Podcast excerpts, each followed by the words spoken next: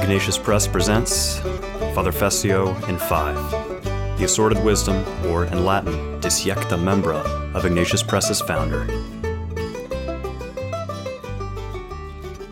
I'm still picking out some jewels from Paul's letter to the Colossians, but as I said before, for those who've read The Hobbit, this is like Smaug's cavern. When you walk into this thing, there's nothing but jewels.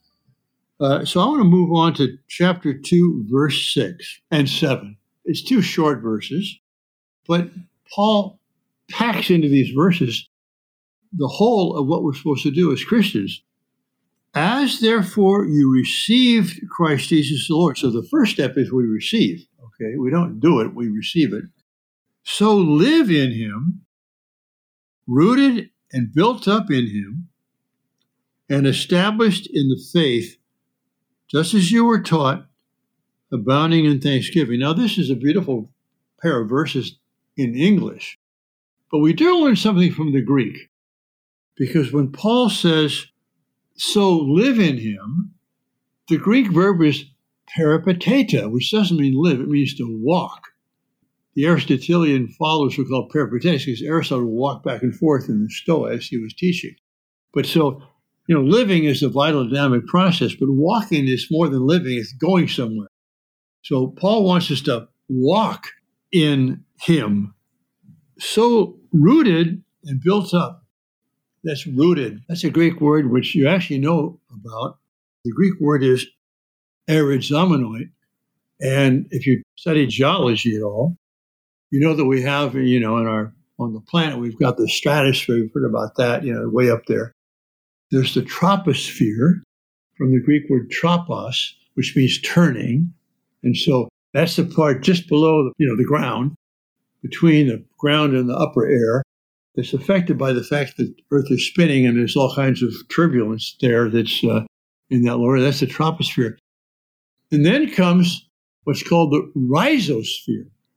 I always thought this was kind of interesting because below that's the lithosphere. Lithos in Greek means rock. And so it's hard rock, you know. But between the hard rock and the surface, they call the rhizosphere. Why? Because rhizo in Greek means a root.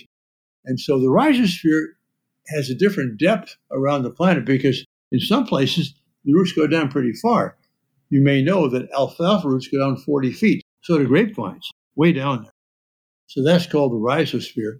And Paul tells us to be rooted in him because below him is the lithosphere. You can't be rooted in that. And below that is the stereosphere from weakness because the, the rocks down there are kind of friable. You can actually crush them and everything. But we're, we're in the middle there. We're in the rhizosphere. And Paul says to be rooted in him and built up in him. That Greek word is epi oikodomenoi. And you may have heard oiko in there. Oikos means house. Economy in English, oikos nomos, the law of the house, the household. And so it's not just being built up in some abstract way in Christ, but made into a house, made into a building where the stones are joined together and we're part of a whole.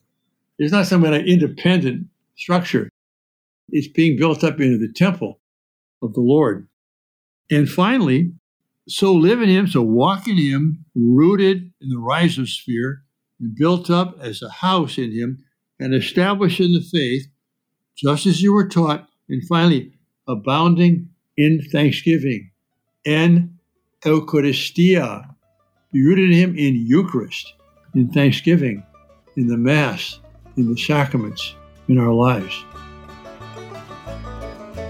Don't forget to subscribe to this podcast if you haven't already, and give it a review. And for books, movies, and much more from Ignatius Press, go to ignatius.com. If you want to help support our mission, click the donate button. Music by Dominic Del Curto.